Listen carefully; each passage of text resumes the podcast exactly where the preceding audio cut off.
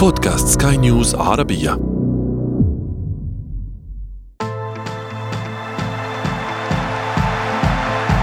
أثير الكرة. في شهر فبراير يستقبل جمهور الكرة الأوروبية والعالمية مناسبة هي الأسعد لربما على قلوبهم، الشامبيونز ليج، الذي لا يتوقف لأشهر إلا حتى تستجمع أنديته قواها وتعود بشكل أكثر جدية عن سابقه، كيف لا وهي تعود إلى أدوار إقصائية أشد تنافسية. واليوم مشاريع كروية ضخمة ستكون تحت الاختبار في حديقة الأمراء، وإصابات وغيابات مؤثرة خلف كواليس الاستعداد لأهم المباريات. ونحن في أثير الكرة نبحث في كل هذا وأكثر، معي أنا شذى حداد، والبداية من العناوين. عودة ليالي الأبطال بنهائي مبكر، والمرشحين لنيل اللقب يرفعون راية التحدي معا، والكتالونيون يراقبون من شباك الدوري الأوروبي بحثا عن فوزهم الأول هناك. وفي فقرة ما لا تعرفونه عن كرة القدم نكشف لكم قصة ميسي الجديد من الأرجنتين، المسار ذاته والاسم نفسه.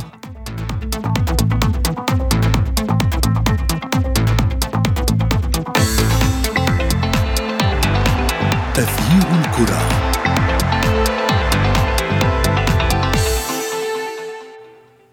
أهلا ومرحبا بكم مستمعينا الكرام أينما كنتم في حلقة جديدة من أثير الكرة، وفيها نتحدث عن عودة دوري أبطال أوروبا بعد طول انتظار، حيث تستهل مباريات ثمن النهائي من البطولة الأكثر شعبية على مستوى الأندية في العالم.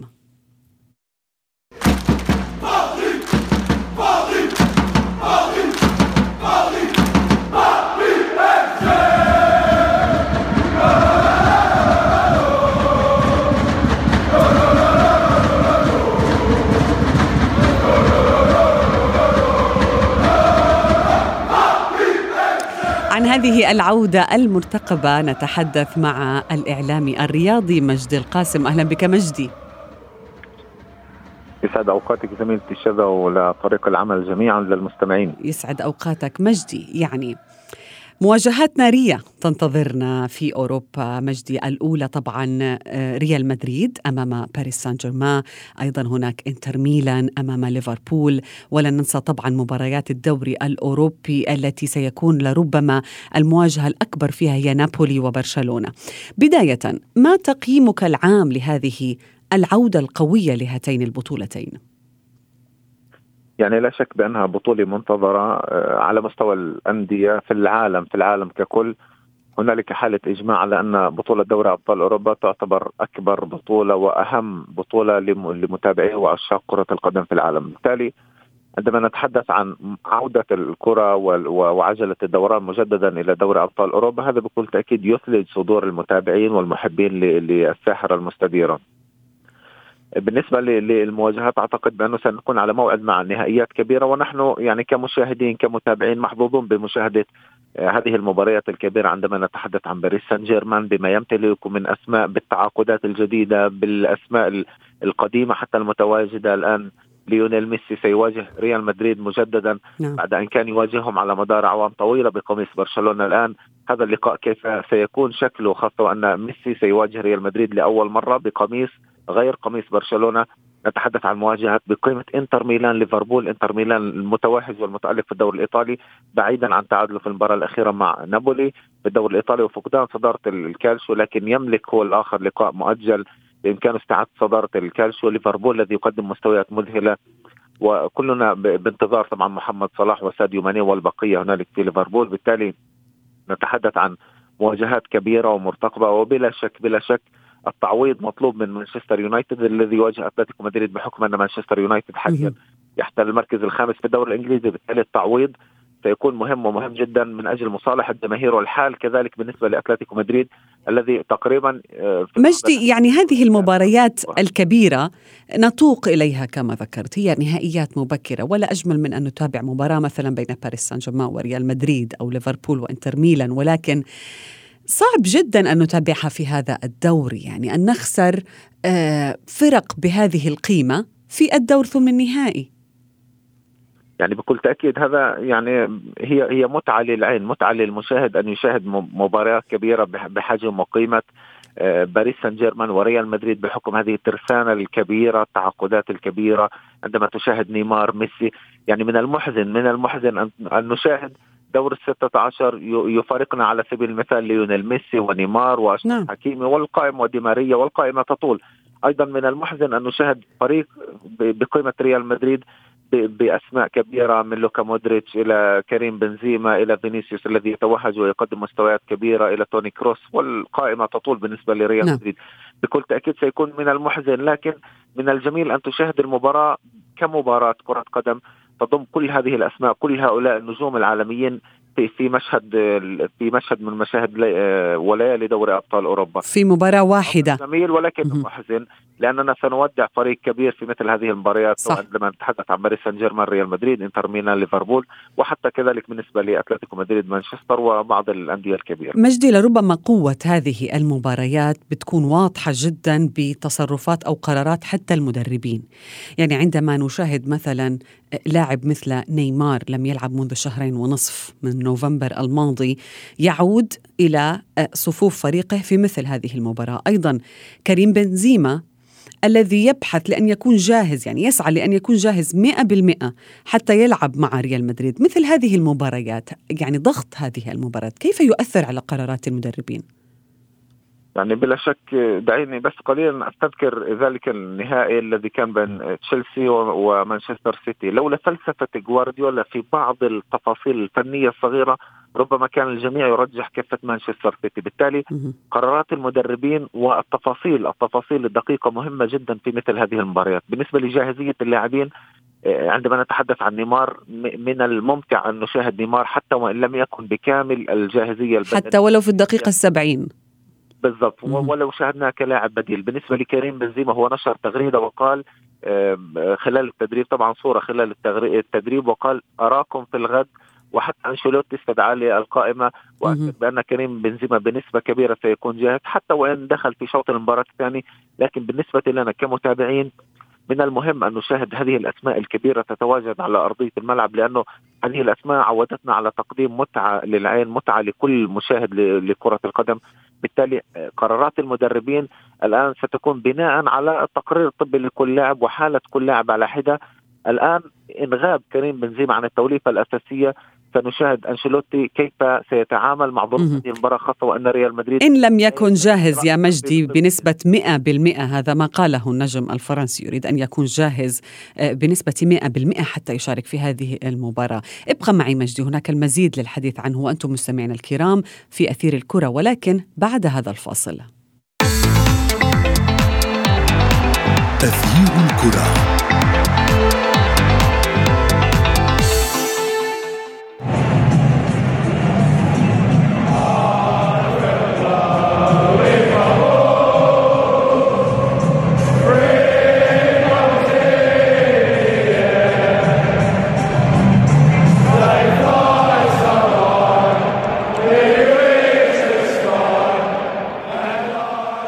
يسعدني أيضا أن ينضم إلي الصحفي الرياضي محمد بروبي. أهلا بك محمد.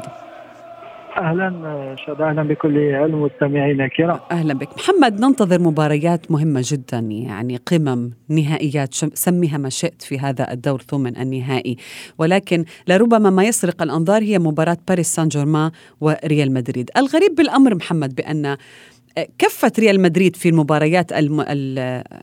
المباشرة أمام باريس سان جيرمان يتفوق ريال مدريد، ولكن كارلو أنشيلوتي لم يسبق له أن فاز على باريس سان جيرمان في الأندية التي دربها. كيف سيتعامل المدرب الإيطالي مع مثل هذه المباراة؟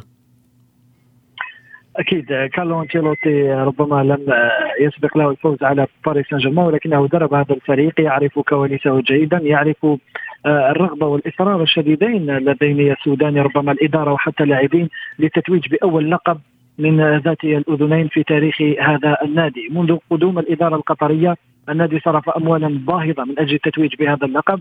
آه هذا الأمر يعرفه أنشيلوتي جيدا، يعرف أن هناك رغبة جامحة لدى هذا الفريق، خاصة أنه ربما الإطاحة بريال مدريد قد تفتح بابا من أبواب التتويج. الكل يعلم أن الريال هو الاختصاصي رقم واحد في هذه المنافسة في كأس رابطة أبطال أوروبا ذات الأذنين. هذا الأمر يجعل الباريسيين يدركون جيدا أن تنحية ناد مثل ريال مدريد في سباق هذه المنافسة يفتح الباب أمام على مصراعيه أمام النادي الباريسي للتتويج بذات الأذنين، خاصة بعد أن خسرها في الموسم ما قبل الماضي في النهائي أمام البايرن بهدف دون رد كان قريبا جدا من معانقة هذا اللقب التاريخي. أنشيلوتي يملك كل الأسلحة، الكل يعرف أن ريال مدريد في هذه المنافسة حتى عندما يكون في أسوأ أحواله فهو يملك هيبة قارية تعوض ربما حتى نقصه الفني وعدم الجاهزية البدنية لبعض اللاعبين.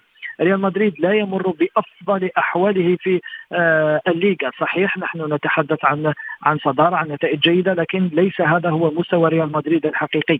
هذا الأمر يدركه جيدا نادي باريس سان جيرمان، نعم. لكن هناك ربما جوانب نفسية صغيرة ستكون ربما حاسمة في هذه المباراة. الكل يعلم أن مبابي سيلعب اللقاء تحت ضغط شديد لأنه صرح مرارا وتكرارا أنه يريد اللاعب في ريال مدريد. هل سيقدم مستواه مئة بالمئة وهو سيواجه فريق القلب إن صح التعبير؟ وكل لاعب وكل لاعب يا محمد يريد أن يثبت أحقيته في فريق معين عندما ينتصر عليه. أكيد أكيد، ولو أنه لأن مبابي كثر عليه الحديث أكثر، صحيح غياب سيرجيو راموس عن هذا اللقاء سيكون أعتقد أعتقد في مصلحة باريس سان جيرمان، لأن راموس في أول مواجهة له ضد ريال مدريد لا يمكن التنبؤ بالمستوى الذي سيقدمه، لهذا لا أعتقد أن غيابه خسارة من الجانب الباريسي. لكن في المقابل الأضواء ستسلط على مبابي، ولو أنه حتى ميسي سيكون محط أنظار لأنه هو الشبح ربما الأسود لنادي ريال مدريد. الكل يعلم أرقامه القياسية وأهدافه التاريخية ضد هذا النادي سيكون محط أنظار، لكن مبابي لأنه قد تكون مباراته الأخيرة مع باريس سان جيرمان ضد الريال، لأنه في الموسم المقبل كل الصحف الإسبانية تؤكد أنه سيكون بالقميص الأبيض الملكي لا محالة. في نقطة مجدي ذكرها محمد يعني عن غياب سيرجيو راموس بأنها ستكون نقطة قوة لباريس سان جيرمان، هل تؤيد يعني هل من الممكن أن يكون بالفعل وجود راموس في باريس سان جيرمان هي نقطة قوة لريال مدريد؟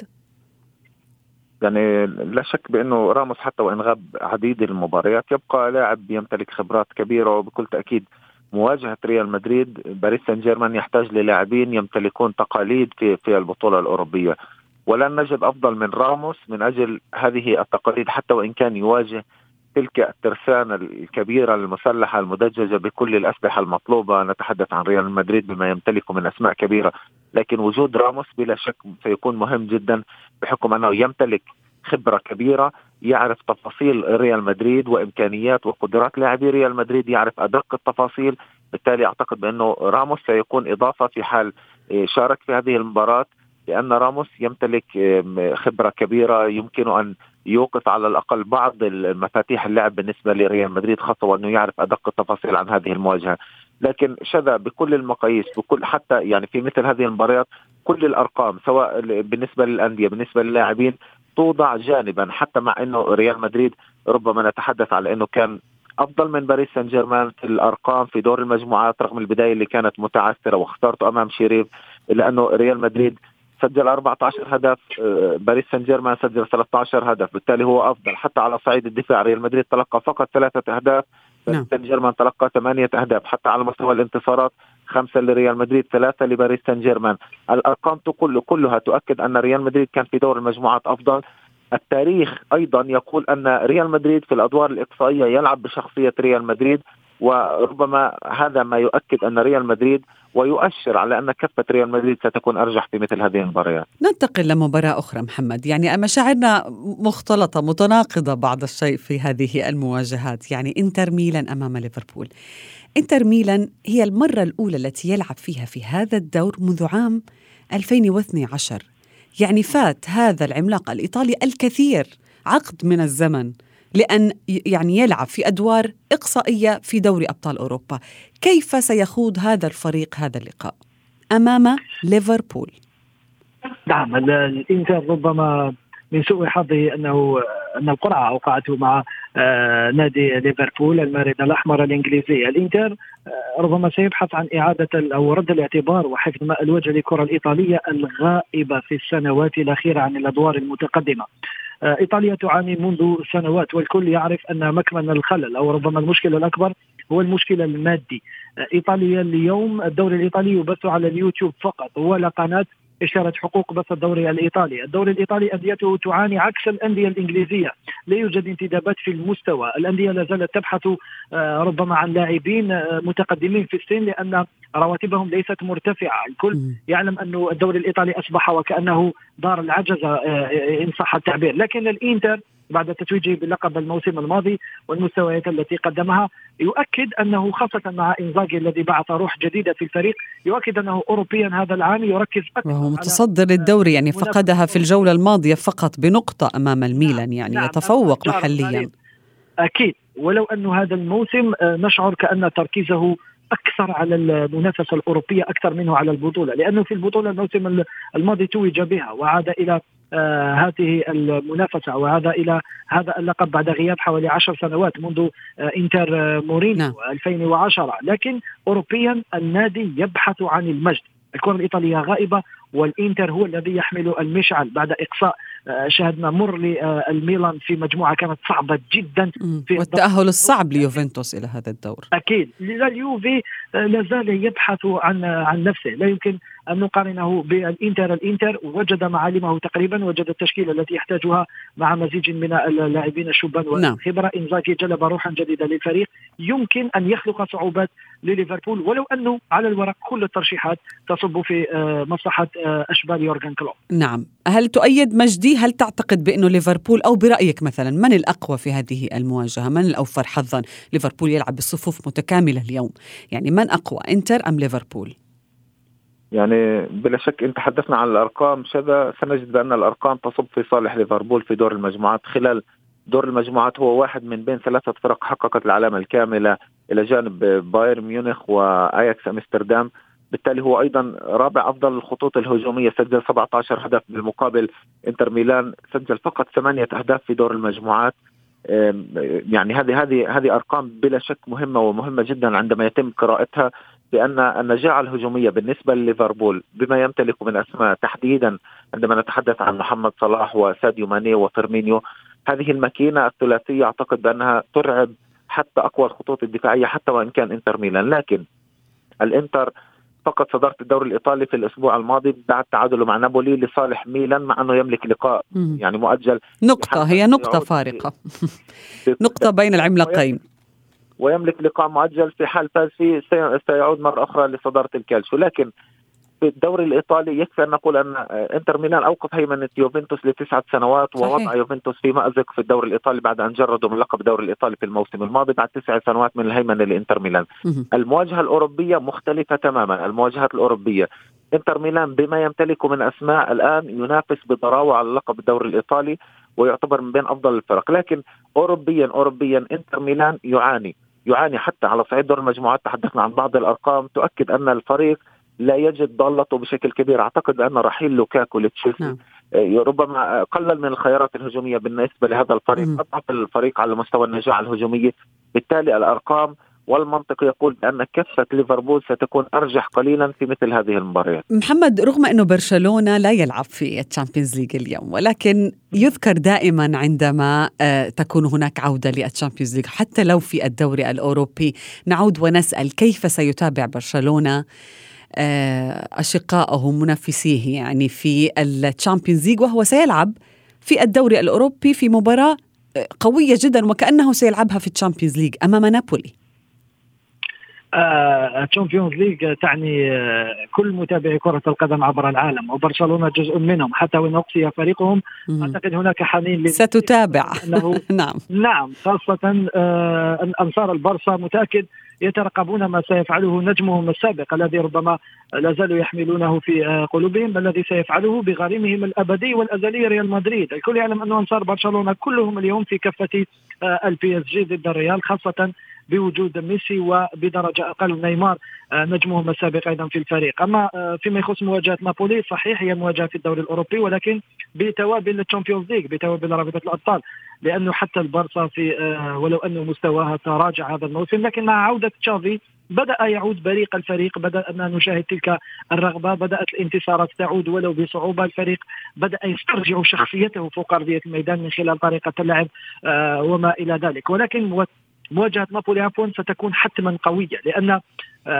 نادي نابولي عندما يواجه البارسا فحتما هناك ذكريات كثيرة ستكون بين الفريقين. الكل يعلم أنه ملعب نابولي اليوم أصبح يحمل اسم دييغو مارادونا النجم نعم. السابق للفريقين مه. والبارسا كانت قد وجهت دعوة لنابولي للعب في مواجهة خوان غامبر للاحتفال في ذكرى وفاة في إحياء ذكرى وفاة مارادونا, مارادونا. نعم مه. لهذا أعتقد أنه طيف مارادونا سيكون حاضرا إن صح التعبير في هذه المباراة التي ستجمع العملاقين. نابولي ليس بالفريق الصغير ولا المتوسط، هو عملاق من عمالقة الكرة ال ال الإيطالية أكيد، وحتما كما قلت المباراة ستعد بالكثير. وأعتقد أنه البارسا سيجد صعوبة في هذا اللقاء لأن الفريق لم نعم. يتعود على الدوري الأوروبي الغائب عنه منذ حوالي خمسة عشر أو ستة عشر سنة إن لم تخن الذاكرة. يعني حتى بالفعل حتى ولو كانت تحت أي شعار سواء الدوري الأوروبي اليوروبا ليج أو تشامبيونز ليج، مباراة برشلونة ونابولي ستكون قمة كبيرة. شكرا جزيلا لكما ضيفي محمد بروبي ومجد القاسم.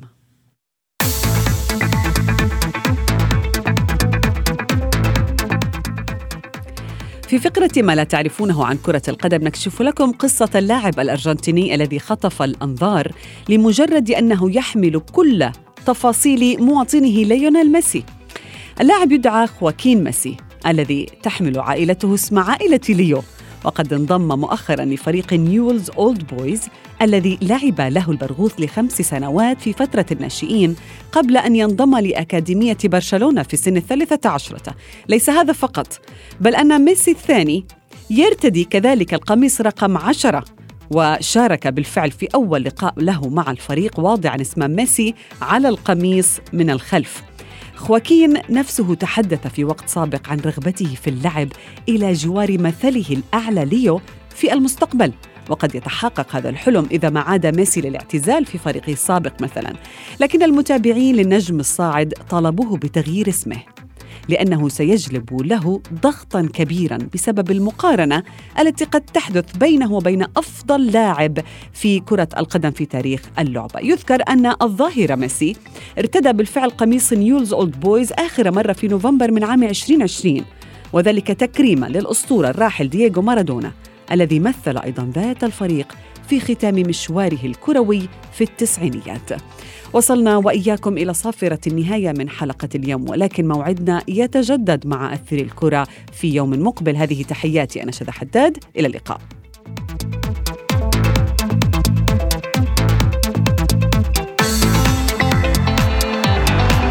أثير الكرة.